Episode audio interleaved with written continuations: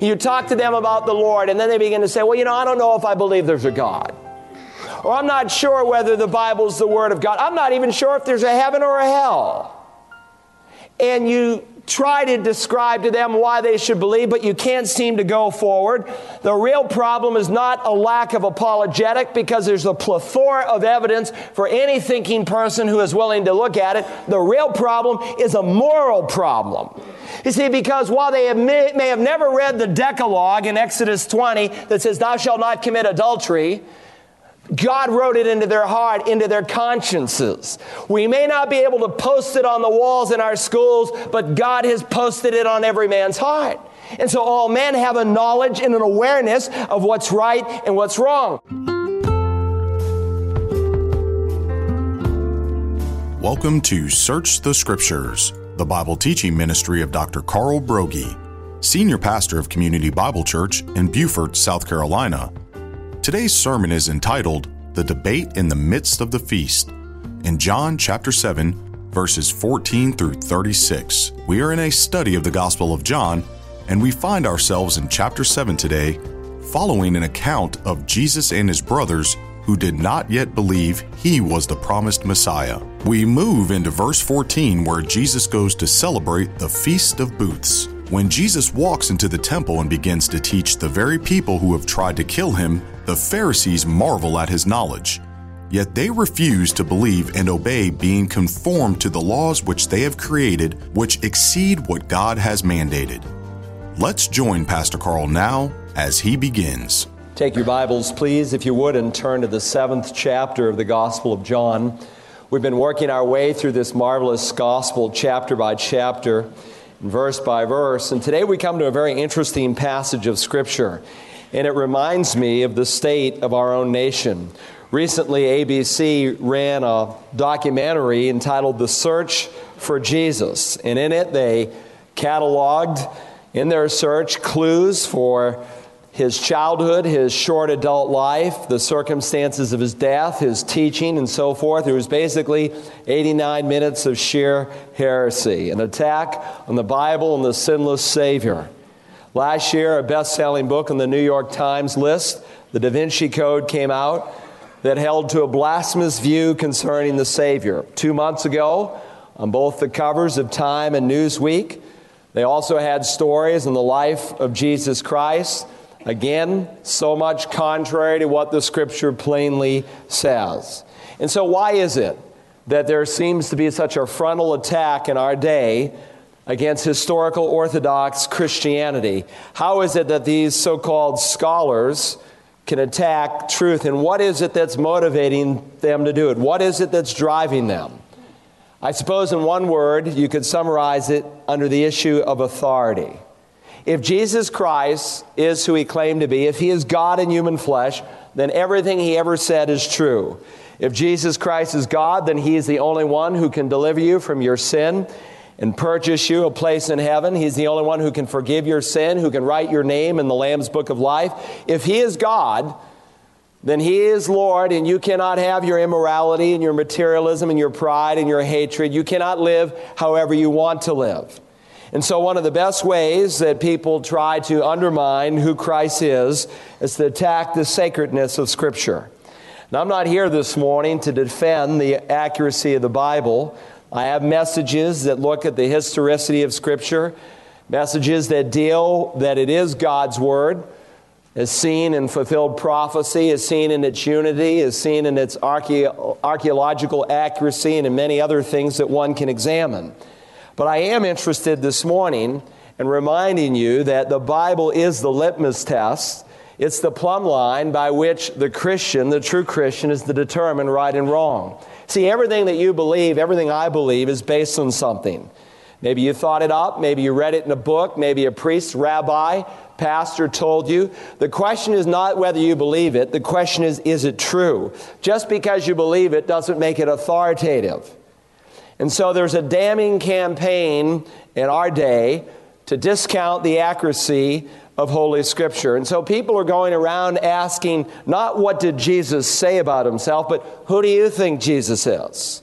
And people in their own minds are molding Christ and bending him to whatever they want him to be. And how does the average guy on the street deal with the fellow who's got a PhD or a doctorate in theology or whatever it might be?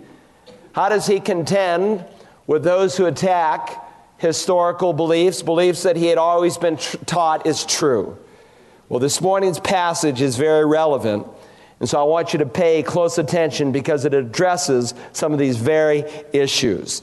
I want to begin in verse 14 where we left off last time. I won't read our text in its entirety, but let's begin reading in chapter 7 and verse 14. But when it was now the midst of the feast, Jesus went up into the temple and began to teach. The Jews therefore were marveling, saying, How has this man become learned, having never been educated? Jesus therefore answered them and said, My teaching is not mine, but his who sent me. If any man is willing to do his will, he shall know of the teaching, whether it is of God or whether I speak for myself. He who speaks from himself seeks his own glory, but he who is seeking the glory of the one who sent him, he is true, and there is no unrighteousness in him. Did not Moses give you the law, and yet none of you carries out the law? Why do you seek to kill me? The multitude answered, You have a demon. Who seeks to kill you? Jesus answered and said to them, I did one deed, and you all marvel. On this account, Moses has given you circumcision, not because it is from Moses, but from the fathers. And on the Sabbath, you circumcise a man. If a man receives circumcision on the Sabbath, that the law of Moses may not be broken, are you angry with me because I made an entire man well on the Sabbath? Do not judge according to appearance, but judge with righteous judgment. Every text has a context, and if you pretext it, you can distort its meaning. So let me remind you where we are in this chapter because I know a number of you are walking into it for the first time.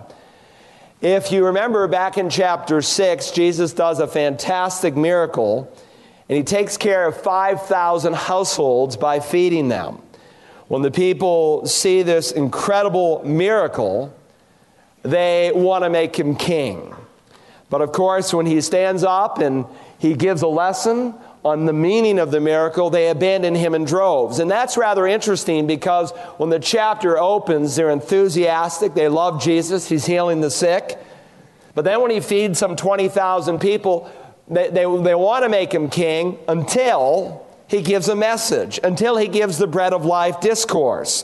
And when they hear the message, they begin to grumble, they begin to argue among themselves, and ultimately there's total defection, with the exception of the 12. And so John gives us a very important footnote in the sixth chapter. These things he said in the synagogue as he taught in Capernaum. An important note because that area marked a turning point in the life and ministry of Jesus Christ. What's going to begin to happen is an ever growing hatred for the Savior that will lead to his crucifixion. Now, as you read the seventh chapter and you read it over and over and over again, it becomes apparent that there are three centers of opposition that the Lord deals with. And they fall under three different time divisions during a feast known as the Feast of Booths or the Feast of Tabernacles. And so the seventh chapter and the eighth chapter falls around this very important historical feast that God had established in the Old Testament. Now, we're at the Feast of Tabernacles, but we're not far away from the crucifixion of Jesus Christ. We're six months away from the crucifixion.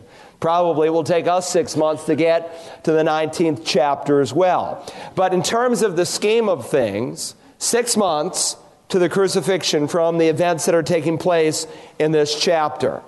But the Lord is sovereign, and no one can take Christ because he is working on a divine schedule. We saw that as a major theme in this chapter that God is working under a divine timetable. He was born in the fullness of time, Paul wrote. He lived in the fullness of time. He died in the fullness of time. He rose in the fullness of time. He'll come again in the fullness of time. And so no one can take his life until God determines for it to be taken. Now, this seventh chapter opened with the words, and after these things. And we saw that when John uses that phrase, it's not always of a tight sequence of events, but just what comes next chronologically. In fact, you discover that there are seven months of time between the sixth and seventh chapters. If you open chapter six and verse four, you discover that the feeding of the 5,000 took place during the feast of the Passover. And so seven months have transpired. And during these seven months, the synoptic gospels tell us that Jesus was ministering in a number of small rural villages, but he spent the bulk of his time alone with his men. John writes, after these things, Jesus was walking in Galilee. He did that for seven months. For he was unwilling to walk in Judea because the Jews were seeking to kill him. There was a contract on his life. There was an assassination plot against him. But seven months later, we read in verse 2 now the feast of the Jews, the feast of booths, was at hand. Now, don't forget, there are three major feasts that every Jewish male was required to go to Jerusalem to celebrate. A number of other feasts, but three they had to go to the city of Jerusalem once a year to celebrate Passover, Pentecost, and the Feast of Booths, every male 20 years and up. Though this feast was the most popular of all the feasts. The Feast of Booths, the Feast of Tabernacles, looked back at God's faithfulness in the Old Testament. If you remember, during 40 years, they lived in caves and tents and huts. And so God prescribed during this week, they would build all these little booths, these little lean tos. And so people would come all over to celebrate this wonderful time. It was like our Thanksgiving. It's also called the feast, feast of ingathering in the Bible. So they not only looked back, but they also celebrated God's faithfulness in the harvest for that year. And as we'll see next time, this feast, like all the Old Testament feasts, were prophetic in nature and they looked ahead to what Jesus was going to do. Now, verse 3 His brothers therefore said to him, We identified from other scripture that Jesus had four brothers. They're named James, Joseph, Simon, Judas. They were unbelievers at this time. His brothers said, Depart from here, go into Judea, that your disciples also may behold your works which you are doing. Christ grew up in a family with brothers and sisters. Your sisters are not named. We know he had at least two because it's in the plural, so at least seven kids in the family that he grew up in. He was born of a virgin, but after his virgin birth, Mary and Joseph had other children. And so his brothers want him to go up to the capital city to show himself as the Messiah because that's what he's claiming. Look at verse 4. They argue, for no one does anything in secret when he himself seeks to be known publicly. If you do these things, show yourself to the world. If you are the Messiah, then get out of the sticks, get out of Hicksville, go up to the religious capital, go into Judea, there into Jerusalem, and prove yourself. Now, what motivated them to ask Christ to do that? A number of suggestions have been made. Some have said, well, they wanted him to do that so that he would be crowned Messiah and they could share in his power. I don't think so because Mark tells us they thought he was out of his mind. They thought he was crazy, Mark tells us during this time. They loved him, they cared about him, but they thought he was crazy. Some say no, he uh, was going up there because they wanted him to go so he'd do the miracles and get crucified. No, that contradicts what Mark says. It's really not a mystery. The answer is given right in the text. If you do these things, show yourself to the world. That word if is a conditional in the original. If you really do the miracles. Now, why would they ask that? Because they hadn't seen the miracles.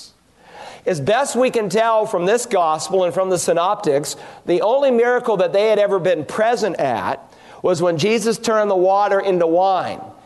And yet, that was not a public miracle. Very private. His own mother, Mary, saw it, a few servants, and the disciples alone. So, if you are really for real, if you really do these things, go and show your miraculous power. Go up to Jerusalem and do it. And I'm sure they would have thought, well, if the religious leaders embraced you, then we will too. But their challenge must be understood in light of verse 5. For not even his brothers were believing in him. It's not until after the resurrection, Acts 1:14 indicates that they come to faith, and at least two of his brothers write two New Testament books. But he says in verse 6 in response, "My time is not yet at hand, but your time is always opportune." This is not the best time. This is not the favorable time for me to do what you want me to do. Why? Because he's operating on a divine timetable. He explains further in verse 7 why it's not the best time. The world cannot hate you, but it hates me because I testify of it that its deeds are evil. It may be a good time for you, but it's not a good time for me. Why? Because Jesus is the light of the world. They didn't hate his brothers because his brothers at this point were in fellowship with the world. But Christ is the light of the world, and as the light of the world, he exposes sin. When you expose sin, sometimes people don't like you. That's why Jesus said, If they persecuted me, they'll persecute you. So he's saying it's not the right time. Verse 8 Go up to the feast yourselves. I do not go up to this feast because my time has not yet fully come. Underscore that word fully. Now you read that verse, and at first glance you think, well, he's not going to Judea. You drop down to verse 10, and they say, well, he goes. Well, the liberals say a contradiction in the Bible, but we noted last time, if you remember, this word time. There are three words in the original for time. There's the word time, chronos, like for the hour, it's the 11 o'clock hour. Or there's the word kairos for time, that means an opportune time, a season of time. Jesus is saying, in essence, it's not the opportune time for me to go. Verse 9, and having said these things, he stayed in Galilee. Now, had he gone up with his family when they wanted him to go, had he gone undercover, so to speak, perhaps uh, there would have been a premature triumphal entry. Maybe the people would have said, He's Messiah. They would have crowned him as king, and Rome would have rebelled against it, and he would have been crucified too soon. He's operating on a divine timetable. We're going to see when we come to the Passion accounts that the very hour that Jesus died was planned by God Almighty. So his brothers get up there. Where is he? They want him. He's the topic of discussion. Now, that's the events that lead up to the feast. This morning, we come to the debate in the middle of the feast. And they debate over three issues. And by the way, if you read that Time Newsweek or heard the ABC documentary, you will discover these same three issues that are covered in those different scenarios are covered in our text of Scripture this morning. So listen carefully. First, they debate over his doctrine. Verse 14. But when it was now the midst of the feast, Jesus went up into the temple and began to teach. Now, the feast lasted a day, and following that day, there was a special holy convocation, what many refer to as the last day of the feast, the Sabbath that followed. But halfway through the feast, when the Lord senses the timing is right, this is the fullness of time, this is the right time, he goes up and he begins to teach. Verse 15 The Jews therefore were marveling, saying, How has this man become learned, having never been educated? Now remember, people came from all over to this feast, and many are hearing the Lord for the first time, and they're absolutely astonished. How is it that he is learned? How is it? Because he's never been educated, at least not in their schools. Now, the word learned here is a very interesting word in the original. It literally means learned letters. And the word is always put into the context of whatever science it is that it's dealing with. Here, they're saying Jesus is learned in the sacred letters of Holy Scriptures. How is it he's never been to one of our approved schools? How is it that he knows so much of the Bible and can speak the way he does? When we come to the end of this chapter, We'll see some of the temple police, when they go to arrest Jesus, they're absolutely astonished when they hear him preach, and they will say, Never did a man speak the way this man speaks. A number of months earlier in Galilee, is recorded in Matthew 7, we're told the multitudes were amazed at his teaching. For his teaching is one having authority, not as their scribes. So, how can this fellow, with no formal theological education, be so bold in the scripture. By the way, his disciples had the same trait. Remember that in Acts 4? Now, as they observed the confidence of Peter and John and understood that they were uneducated and untrained men, they were marveling and began to recognize them as having been with Jesus. By the way, this same kind of intellectual snobbery continues to our own day. Most Bible colleges and seminaries would not think of putting anyone on their faculty who did not have a learned, formal, academic degree.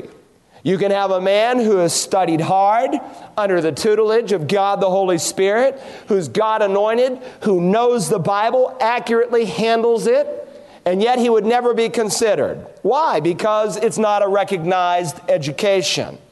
Sometimes even Christian young people look at pastors and they say, you know, he went to so and so seminary. If I go to that seminary, I'll be a great preacher like him.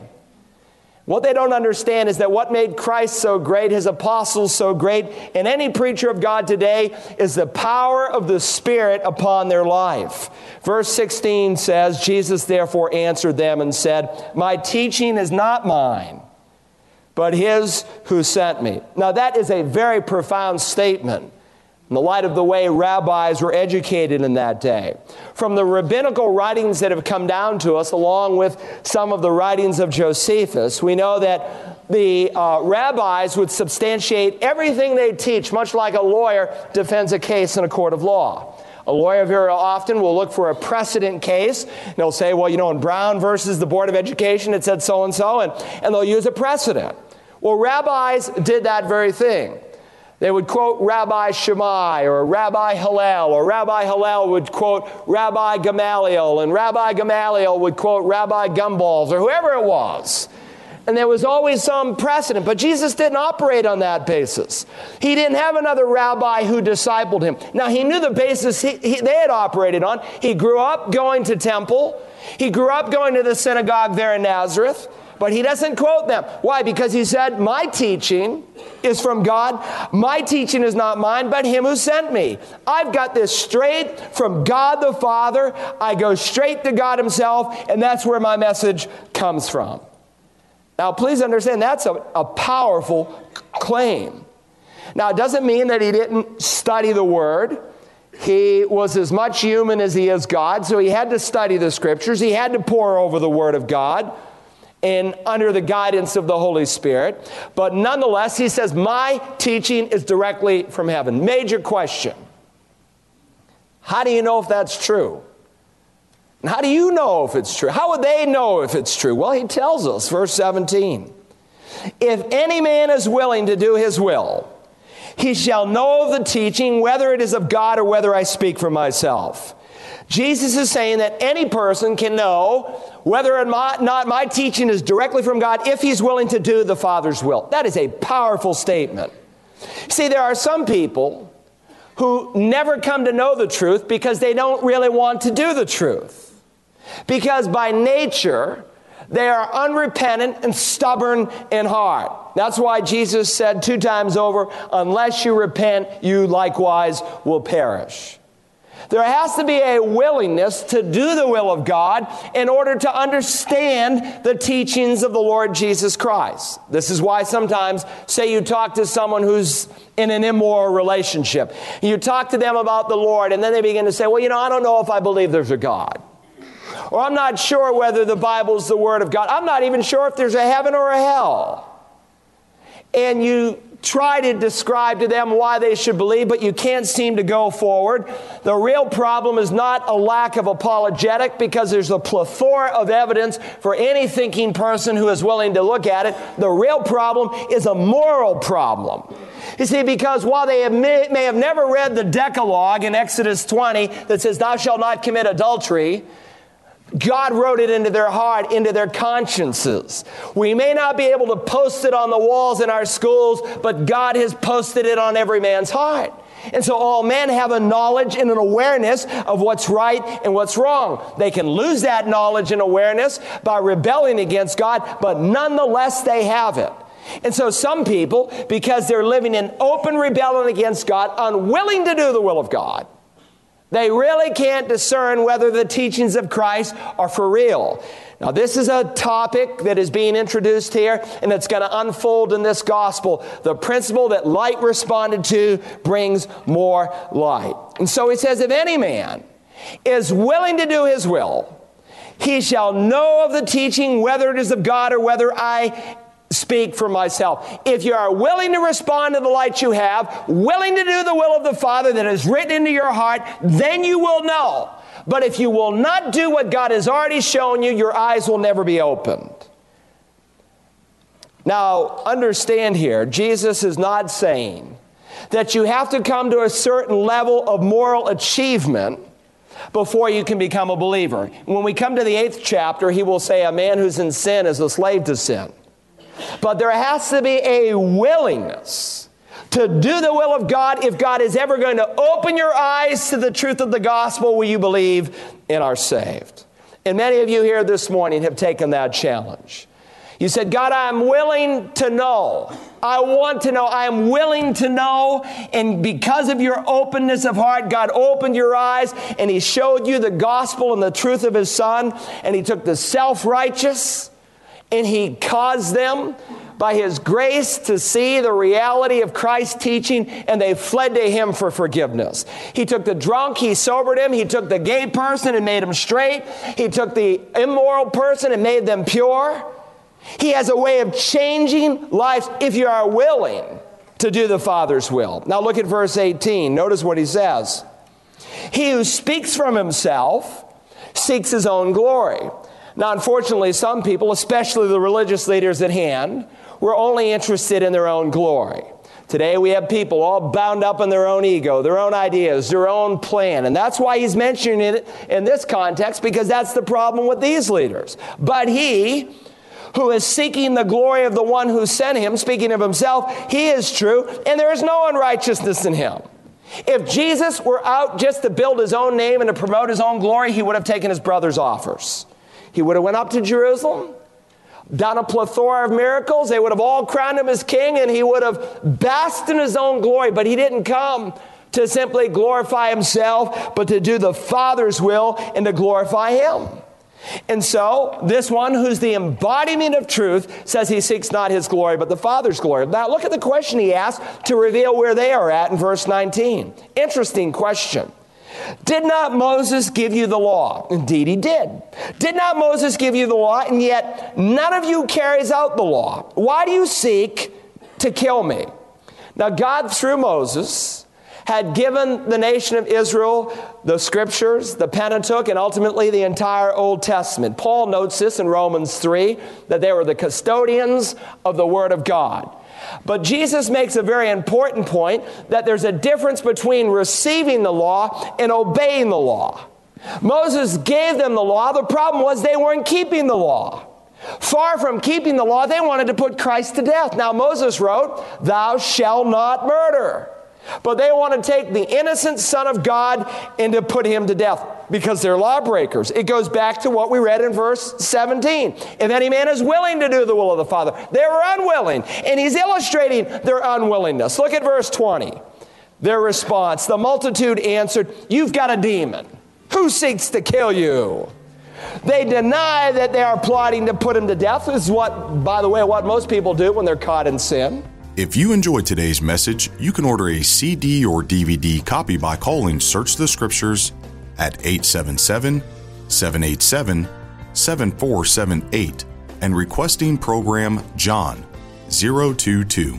Don't forget that if you have missed any part of our series, you can download the Search the Scriptures app found in the iTunes and Google Play Store or you can listen online at searchthescriptures.org. We hope that you will join us tomorrow as we continue to search the scriptures.